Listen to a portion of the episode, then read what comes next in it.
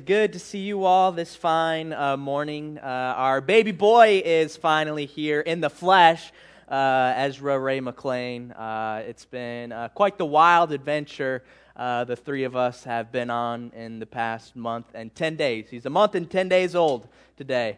Um, and let me tell you, it feels so much longer than a month and 10 days um, as we uh, experienced some uh, very scary lows, some of the lowest lows in my life.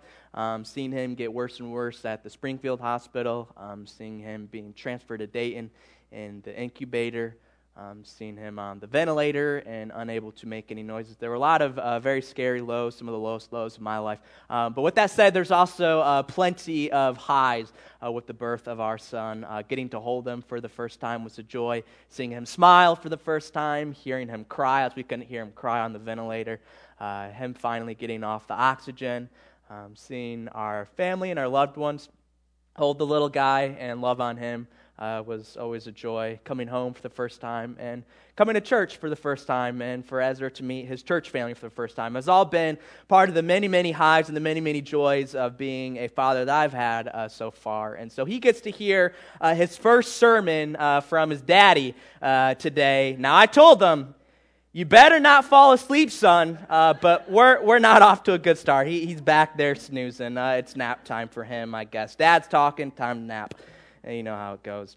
Um, but today, Bud, we're talking about uh, all about Jesus. We, have been talking all about Jesus um, the past couple of weeks as we're getting ready for the Christmas season, as we just uh, sang a little town of Bethlehem, a song about Jesus' birth in, in the little town of Bethlehem, as Jen went over the Advent uh, canon, the Advent season, talking about the coming, the birth of, of our uh, Lord and Savior Jesus Christ, and to get us ready for the Christmas season, because again, with all the festivities and joys uh, that we experience and, and, get to go through in the Christmas season, we often uh, may forget the true meaning of the season, and that's the birth of our Lord and Savior, Jesus Christ. And now it may seem kind of crazy that this celebration of this man Jesus is so big, even 2,000 years after he was born. And we've been talking uh, these past couple weeks why this celebration is so big.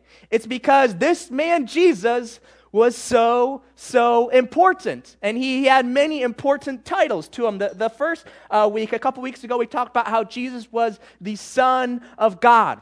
Jesus is the only birth or the only begotten Son of God. We're, we're, all children of God, but in a sense by adoption. As we give our life over to God, um, he, he considers us his children as well. And the final accusation that the Jews had against Jesus before they sent Jesus away to the Roman Empire to be crucified was that he was the Son of God. The, the Jews thought that was uh, an outrageous claim to claim to be the Son of God. Now, now, the Jews could have made their life a whole lot easier if they got Jesus to convince that he was God the Son, uh, but Jesus made no such claim, so they couldn't make uh, that, that claim that he was God the Son. But instead, they had to stick with that he was the Son of God. And so that, that's what we talked about a couple weeks the importance of Jesus being the only birth Son of God. He was conceived by God's Holy Spirit. That's crazy. Last week we talked about how Jesus was the Christ. Um, and some of us learned that Christ is indeed not Jesus' last name.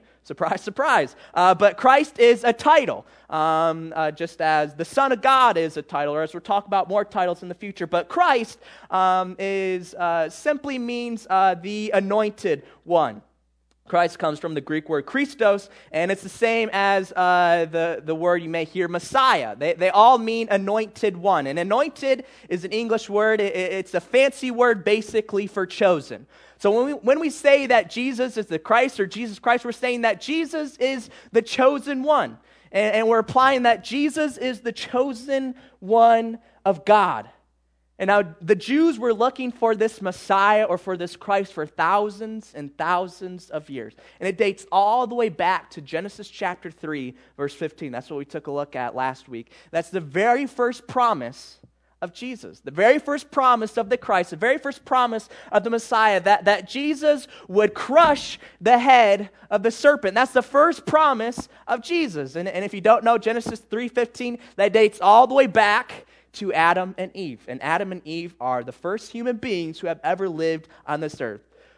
So, ever since the very first human beings ha- have lived on this earth, people have been looking forward to hope, putting their hope in this Messiah and this Christ. And Jesus turned out to be, Jesus of Nazareth turned out to be the Christ that so many people were, were, were looking and searching for for thousands of years. And so we talk about how he is the chosen one of God and he reconciles us back to God as in the beginning, man messed it up and we're not really doing much any better now, but, but Jesus reconciles, he, he fixes our relationship with God so that we can have a relationship with him and a perfect relationship with him in God's coming kingdom. Today, uh, we're going to talk about another title uh, that Jesus has. Uh, Jesus is often known as a king. That's what we're talking about uh, this morning. That Jesus is a king. And really, throughout all of Jesus' life, er, throughout all of his earthly ministry here on earth, he was known as a king. And he is known as the king of the Jews. And we can see that even from his birth, he was considered a king. And so we're going to take a quick peek at parts of the nativity scene this morning. So if you have your Bibles, you can open up to Matthew chapter 2, the first book of the New Testament the first of the three synoptic gospels matthew chapter 2 um, and you'll probably be reading uh, this passage again later on this christmas season as this is part of the nativity scene part of the scene of jesus birth. But in matthew chapter 2 we'll, start in verse 1 we'll, we'll see how jesus had the title of king from his birth. That, that's pretty special to be a baby and be known as a king. But it says uh, in Matthew chapter 2, starting in verse 1, uh, Matthew writes Now, after Jesus was born in Bethlehem of Judea, in the days of Herod the king, behold, wise men from the east came to Jerusalem, saying, Where is he who has been born king of the Jews? For we saw his star when it rose and have come to worship him. When Herod heard uh, the king, or when Herod the king heard this, he was troubled, and all Jerusalem with him. And assembling all the chief priests and the scribes of the people, he inquired of them where the Christ was to be born. They told him, In Bethlehem of Judea, for so it is written by the prophets, And you, O Bethlehem, in the land of Judah, and by no means least among the rulers of Judah, for you shall come a ruler who will shepherd my people Israel. So we'll stop there real quick. So here uh, they, we, we uh, are introduced to the people of the wise men. Um, as you may be familiar with the wise men in the nativity scene. So here we see some wise men. We're not exactly sure how many are there, um, at least two, as they're men. So the wise men come and they come to King Herod. Herod was the king uh, of the region around Jerusalem. And if you remember, Jerusalem is basically the capital city of the Jews. So here some wise men come to the king of the capital city of the Jews. And these wise men come to the king and say, Hey, King Herod, where is the king of the Jews? Where was he born? And now, obviously, this did not please Herod, as uh, some wise men came, approached the king, and said, Hey, king, where's the other true king of the Jews that, that has been born? And so he wasn't pleased with this. And it also says um, in verse 3 that uh, Jerusalem was troubled with them as well, as they're hearing news that there's some baby king who's in charge of them. There's a king who's a baby who is king over them. I mean, that, that probably wouldn't make uh, many of us happy if we didn't know the context of the story and know how important this guy was. But here are these wise men. They came to the king, King Herod, saying, Where is this king of the Jews? Verse 2 it says, saying, Where is he who has been born king of the Jews? And so uh, the wise men start talking with some of the other scribes, and they're inquiring that uh, this king of the Jews could be the Christ. And so they go back to the prophecies in, in the Old Testament, um, back into Micah 5 2, and they say, well, the, the Christ was to be born in the little town of Bethlehem, as we just sang. So we continue in verse 7. It says, Then Herod summoned the wise men secretly and ascertained from them uh, what time the star had appeared. And he sent them to Bethlehem, saying, Go and search diligently for the child. And when ye have found him, bring me word that I too may come and worship him. After listening to the king, they went on their way, and behold, the star that they had seen when it rose went before them until it came to rest over the place where the child was. When they saw the star, they rejoiced exceedingly with great joy. And going into the house, they saw the child with Mary, his mother, and they fell down and worshipped him. Then, opening their treasures, they offered him gifts of gold and frankincense and myrrh. And being warned in a dream not to return to Herod, they departed to their own country by another way.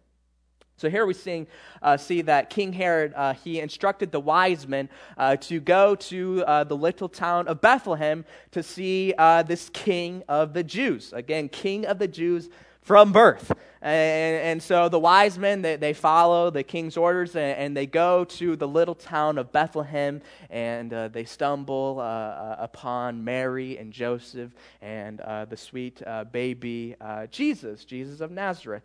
Um, and so they present the gifts of gold and frankincense and myrrh. many of you guys may probably have nativity scenes back at home with the wise men presenting the gifts of gold, frankincense, and myrrh. That, that's exactly what's taking place here. Um, and so as they present the gifts to uh, this king of the Jews, um, they, they have a dream, um, stating in verse 12, and being warned in a dream not to return to Herod, they departed to their own country by another way. So they, they were warned in a dream not to return to King Herod, even though King Herod was the one who sent them to go find uh, the king of the Jews. And we continue in verse 13. It says, Now when they had departed, behold, an angel of the Lord appeared to Joseph in a dream and said, Rise, take the child and his mother, and flee to Egypt, and remain there until I tell you. For Herod is about to search for the child to destroy him. And he rose and took the child and his mother by night and departed to Egypt, and remained there until the death of Herod. This was to fulfill what the Lord had spoken by the prophet Out of Egypt I called my son. Then Herod, when he saw that he had been tricked by the wise men, became furious, and he sent and killed all the male children in Bethlehem and in all that region who were two years old or under, according to the time that he had ascertained from the wise men. So here uh, we see uh, that an angel of the Lord appears to Joseph, uh, Joseph the father, well, not really the father, um, but uh, the uh, husband of Mary, who was the mother of Jesus, as again, Jesus was conceived uh, not by Joseph, but by the Holy Spirit. And so an angel appears to Joseph, saying, Rise, take the child and mother, and flee to Egypt, and remain there until I tell you, for Herod is about to search for the child to destroy him. And so Joseph, being obedient, uh, he listens uh, to the angel and they depart to Egypt. And uh, King Herod eventually uh, found out that the wise men uh, were, were, were, playing tricks behind his back. They, they didn't report back to him that they had found the king of the Jews. And so what does King Herod do? Well, he kills all of the baby boys who were two years and younger in the town of Bethlehem and, and in the surrounding region. That's how jealous, that's how much this king uh, of the city of Jerusalem despised this king of the Jews. Now, I imagine uh, he, he was probably annoyed that some other baby um, was being called king of the Jews, but I bet you that he felt quite threatened by this baby. So threatened that he had the will and, and he had the desire to kill all of the baby boys who were two years and younger. My, my baby boy Ezra, if he were living in that time, would, would have fallen under those circumstances, and he would have died because of this jealous king who feared the true king of the Jews. And so, from Jesus' birth, he was known as the king of the Jews. And so we see that he was a king. And we see, when, if we fast forward all the way to the end of Jesus' ministry uh, here on earth, uh, when uh, the Roman Empire uh, was crucifying Jesus, uh, they put the inscription above Jesus' head, King of the Jews. So, from the birth of Jesus up until the death of Jesus here on earth, he was known as the King of the Jews that, that sweet, precious baby boy Jesus, the, the, the Christ, the, the anointed one, the Son of God, he was the king. He was the king of the Jews from his birth to his death. And now, some of the Jews did not think uh, that Jesus uh, was the Christ because he wasn't the authoritative king that they were expecting for in the Christ. See, the, the Jews, uh, as they were waiting thousands and thousands of years for this Messiah, for the Christ to come, they were expecting this Christ to come with power and authority. They were expecting the Christ to come as king of the world and conquer the Roman Empire. Because if, if you don't know much about the history around Jesus' time, the, the, the Roman Empire severely mistreated the Jews and even more so the Christians a- after uh, Jesus was alive. And, and, so these Jews were, were seeking for someone to free them from the hands of the Roman Empire.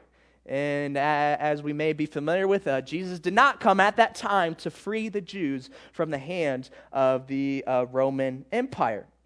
And so, throughout his ministry, uh, uh one of the reasons why many people didn't believe uh, in Jesus was because that he didn't appear to be the king that the people were expecting. As, as he came in his triumphal entry, as, as he's entering the, the city of Jerusalem for his very last time, the capital of the Jews, the capital of his people, he's riding on a donkey because he, he, he, he was a humble man to, to fulfill a prophecy. Because our Lord and Savior Jesus Christ, yes, he was king of the Jews, but he was a humble man as well.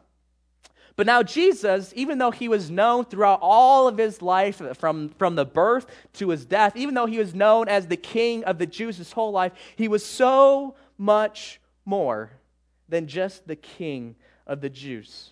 So much more than just the king of the Jews. And now, a lot of people, as, as I mentioned a couple weeks ago, a lot, a lot of people fail to give Jesus the credit, the glory, and the honor that, that he so much deserves. And, and I'll admit, uh, I, I, think I, w- I was one of those people growing up um, who, who did not give Jesus the credit that he deserved. In my eyes, um, I, I, I, was born and raised in the church my whole life, uh, but in my eyes, uh, Jesus was uh, just a, a sinless man who died on the cross for my sins. I didn't think much more of him, and I didn't think much less of him. That he was, he was simply a, a, sinless, perfect man who, who loved me so much that he would die on the cross for my sins. Um, and, and, I know a lot of biblical Unitarians who have this problem uh, of not giving Jesus the, the credit, glory, honor, and praise that he so much deserves because, again, a lot of people are scared to make Jesus out to be God which Jesus clearly uh, states uh, throughout the Gospels that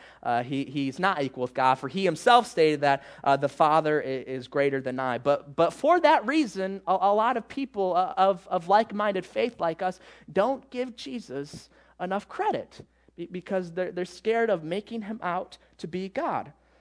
But that, I, I, I, don't want to be someone who, who does not give Jesus uh, the, the credit, glory, and honor that he so much deserves. Because, as, as we'll talk about in a bit, he was so much more than the king of the Jews. So much more than, than, than just the king of the Jews. As he has so much more authority than just the king of the Jews. I, I mean, we, we, think of like the United States, uh, one, of, one of, if not the most powerful nation in the world, and we think of just the power and authority that the President of the United States has as they're in charge of one of, if not the most powerful nations uh, of the world. And, and, that's a lot of power and that's a lot of authority to have. But I'll, I'll make the point that even Jesus has more power and authority than, than, any, than any president or any king of this age because Jesus was so much more than just the king of the Jews. For I think that, that God has handed Jesus all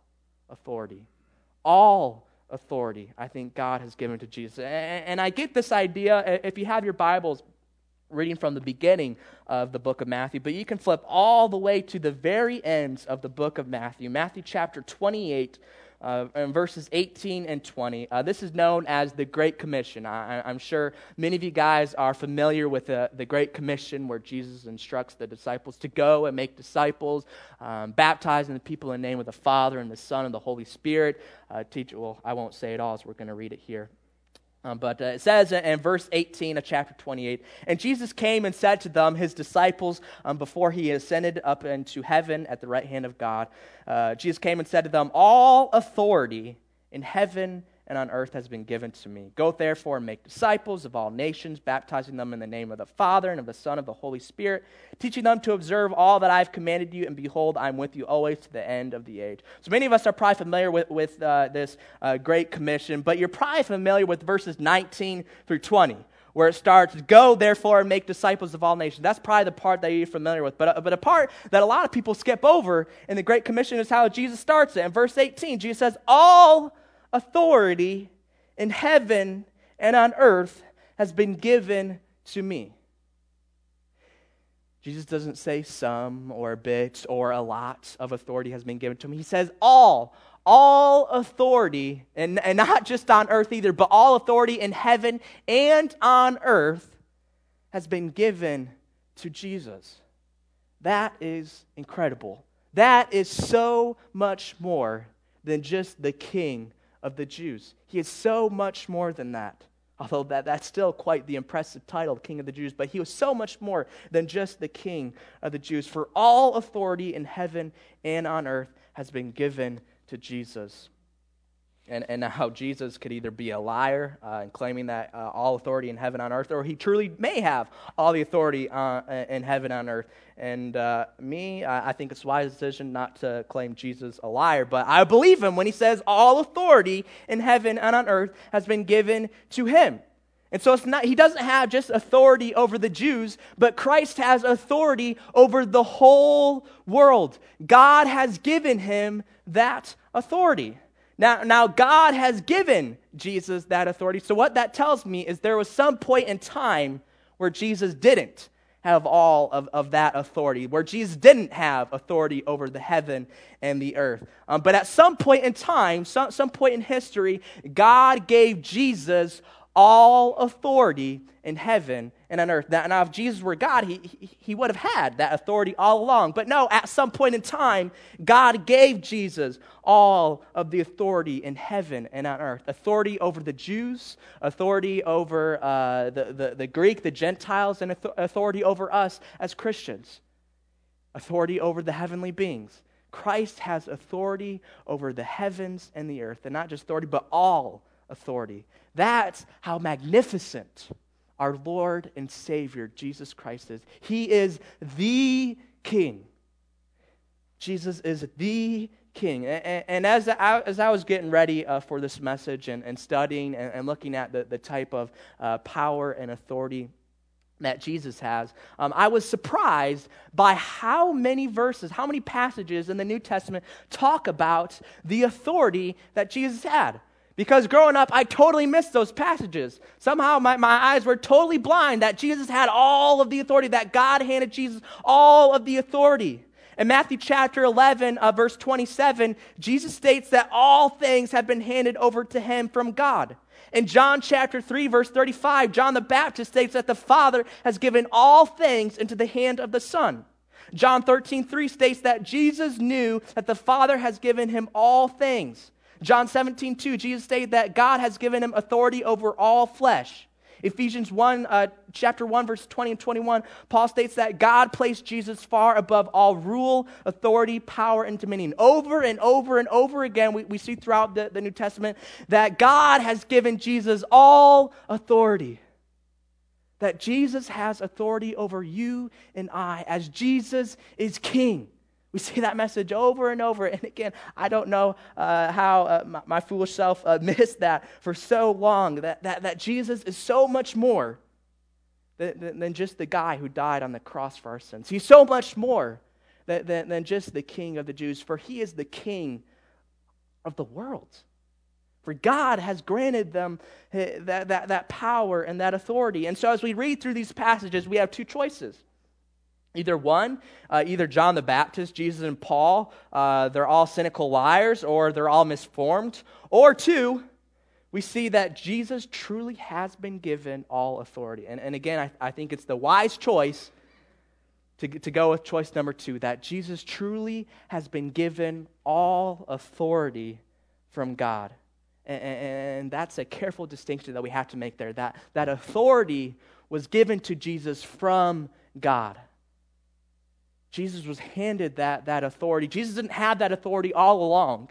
He, he, he, he's not, he wasn't God eternal, but God gave him that authority so that Jesus has authority over all the heavens and over all the earth. And with all this authority that, that Jesus has, he is truly the king of the world. In Revelation chapter 17, uh, verse 14 and 19, 16, it talks about how Jesus is King of Kings. He, he's given that title of King of Kings. We, we, we have uh, maybe not necessarily too many kings anymore, but we have our presidents, we have our dictators, we still have a couple of kings. But Jesus is King of those kings. Jesus is King of those dictators. For Jesus is King and has authority over the heavens and the earth. How awesome is that? That is a wonderful reason in which, to this day, why we still celebrate the birth of that precious baby Jesus. As Jesus one time was precious, just like my baby Ezra. A, he was a cute, precious little baby, cute little innocent baby, but, but he was a king from the beginning. And, and somewhere in time, God has given him all authority in heaven and on earth. And so the question that we may ask is well, what does that authority look like? What does it look like to be the king of the kings, to be king of the worlds? And, and, and in this day and age, uh, Jesus may not necessarily be demonstrating his power and authority here on earth, but let me tell you, there, there's coming a day where Jesus is going to express his authority of king of the world. And, and we can get just a glimpse of that. If you have your Bibles, you can open up to 1 Corinthians chapter 15. I know uh, we, we've gone over this passage before. This is known as uh, the resurrection uh, chapter, but uh, I had to go over it and talking about Jesus being the king of the world. As, I stated before, uh, 1 Corinthians chapter 15, known as the resurrection chapter, as it's talking about the resurrection of Jesus and the resurrection of us as well. And so, starting in, in verse 20 of uh, chapter 15, uh, Paul writes, But in fact, Christ has been raised from the dead, the first fruits of those who have fallen asleep. For as by a man came death, by a man has come also the resurrection of the dead. For as in Adam all die, so also in Christ shall all be made alive, but each in his own order. Christ the firstfruits, then at its coming, those who belong to Christ. Then comes the end, when he delivers the kingdom to God the Father after destroying every rule and every authority and power, for he must reign until he has put all his enemies under his feet. The last enemy to, to be destroyed is death.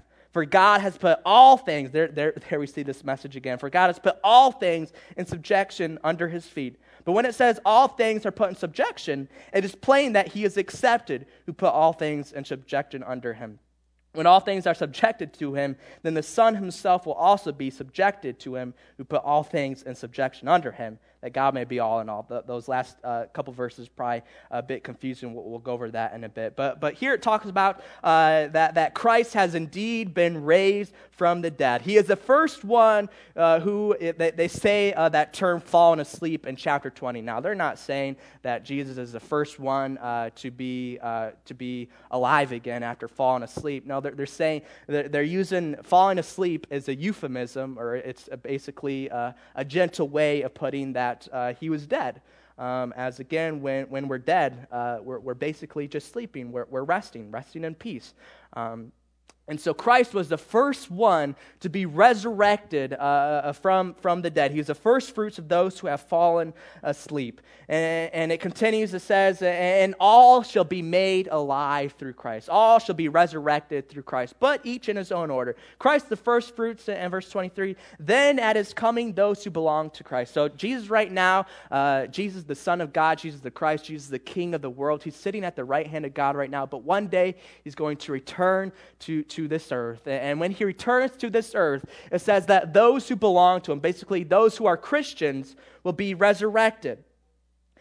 And then it says, then comes the end. So, so it fast forwards uh, through uh, a, a, lot of end time theories and, and end time chronology. But then it says, then comes the end when he delivers the kingdom to God the Father after destroying every rule and every authority and power. For he must reign until he has put all his enemies under his feet. The last enemy to, enemy to be destroyed is death. For God has put all things in subjection under his feet. So there we, we, we see that in the end, Jesus is going to express his authority as king of the world.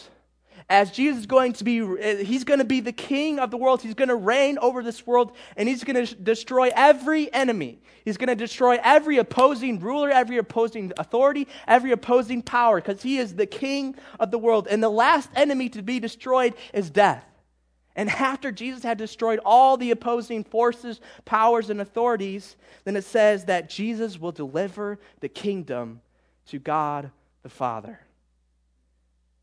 And it talks about how, how, how in, in, verses 27 and 28 that God has put all things in, in subjection to Jesus. Um, but the, those last con, uh, confusing passages talking about basically how God is in subjection under Jesus. Even though God has put uh, everything under Jesus' feet, God has put all things of subjection to Jesus, God doesn't qualify in that, as God is still uh, uh, above Jesus, even though Jesus is the king of the world. And so that's the power and that's the authority that our king has. The king of the world, Jesus, the Son of God, Jesus the Christ, Jesus the King.